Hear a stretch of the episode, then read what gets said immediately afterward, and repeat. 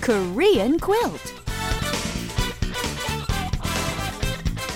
Once again, thanks for joining us on Korean Quilt. That's right. I'm Richard, And I'm Anna. and I have a question for the lovely Anna, and that Okay. is, how old are you? Eh, excuse me? Uh, a baking powder? You're excused, but you didn't answer my question, young lady. Uh, are you for real? What do you think? Honestly, I mean, sometimes I wonder. Anyway, you gonna answer my question?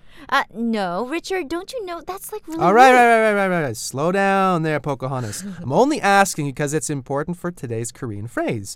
When you ask somebody their age in cases where they're younger than you or relative the same age, relatively the same age, you can say 몇 살이에요? 몇 살이에요? Now that's kind of a mouthful, so we'll try it a little slower this time. Okay. 몇 e, 살이에요? Okay. 몇 살이에요?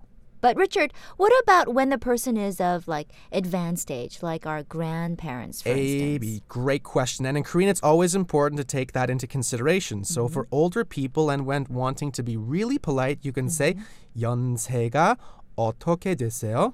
연세가 어떻게 되세요? Right, so 연세 is the respectful term, like a uh, respectful term for age, Mm-hmm. and the way to remember it, just like the university name, 연세 University, Uh-huh. Okay. same spelling. Oh, perfect. So let's practice, shall okay, we? good. Okay.